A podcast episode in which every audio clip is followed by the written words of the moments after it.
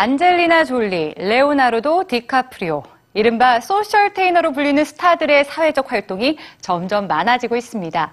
자, 이에 맞서 전설적인 락 그룹 비틀즈의 전 멤버인 폴 맥카트니 역시 지난주 미국 뉴욕에서 열린 환경 정상회의를 맞아 새로운 음악을 발표했다고 하는데요. 이 음악에 어떤 이야기를 담았는지 오늘 뉴스G에서 만나보시죠.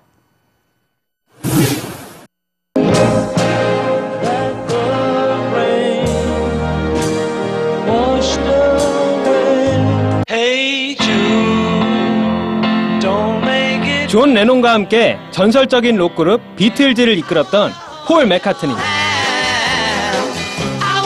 20세기 대중음악의 상징이자 가장 성공한 비틀즈 멤버로 꼽히는데요. 일흔을 넘긴 나이에도 왕성한 사회 활동을 하고 있는 그는 채식주의자로 유명합니다.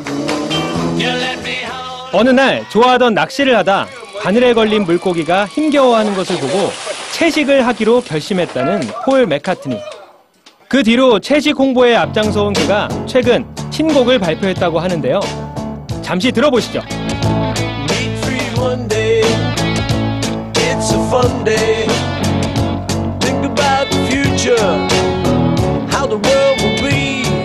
고기가 없는 월요일이란 제목의 이 뮤직비디오는 채식 캠페인을 위해 맥카트니와 유명한 친구들이 함께 출연했습니다. Melting polar ice.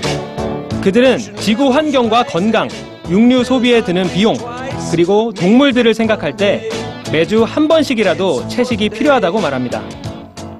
Hey, hi there. Paul speaking. Listen, I need your help.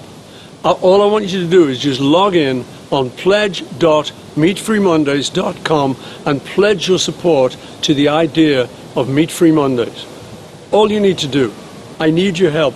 Please do it.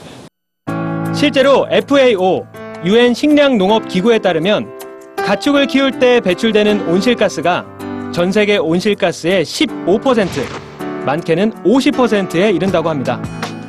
만약 지구촌에서 매주 하루만이라도 육식 대신 채식을 할 경우 자동차 500만 대가 동시에 운행을 중지하는 효과는 물론 온실가스 배출량은 25분의 1로 줄어들고 물 부족 문제까지 해결할 수 있다고 하니 생각보다 엄청난 효과네요. 또 건강을 위해서 육식을 줄이는 게 좋다고들 말하는데요.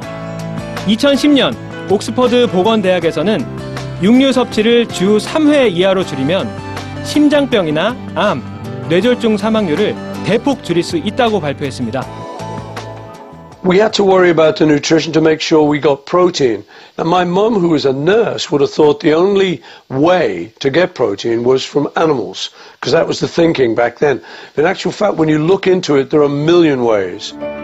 무엇보다 전 세계 10억 2천만 명이 굶주리고 있지만 식량 생산량의 50% 이상이 가축에게 제공되는 불합리한 현실과 열악한 환경에서 죽어가는 동물들이 고통스러워하는 것을 보고 그는 채식을 알리는데 더욱 힘쓰고 있습니다. 폴은 지난주 미국 뉴욕에서 열린 120개국 정상들의 환경회의를 앞두고 매주 한 번 채식에 보다 많은 사람들이 동참하기를 원하고 있습니다. 지구와 인간, 또 함께 살아가는 동물들을 위해 남은 생을 살고 싶다는 폴 맥카트니. 그가 남기고 싶은 마지막 말을 들어보시죠. We'll send all these pledges to the politicians and then they'll do something about it. So I need your help. You can do it right now, please.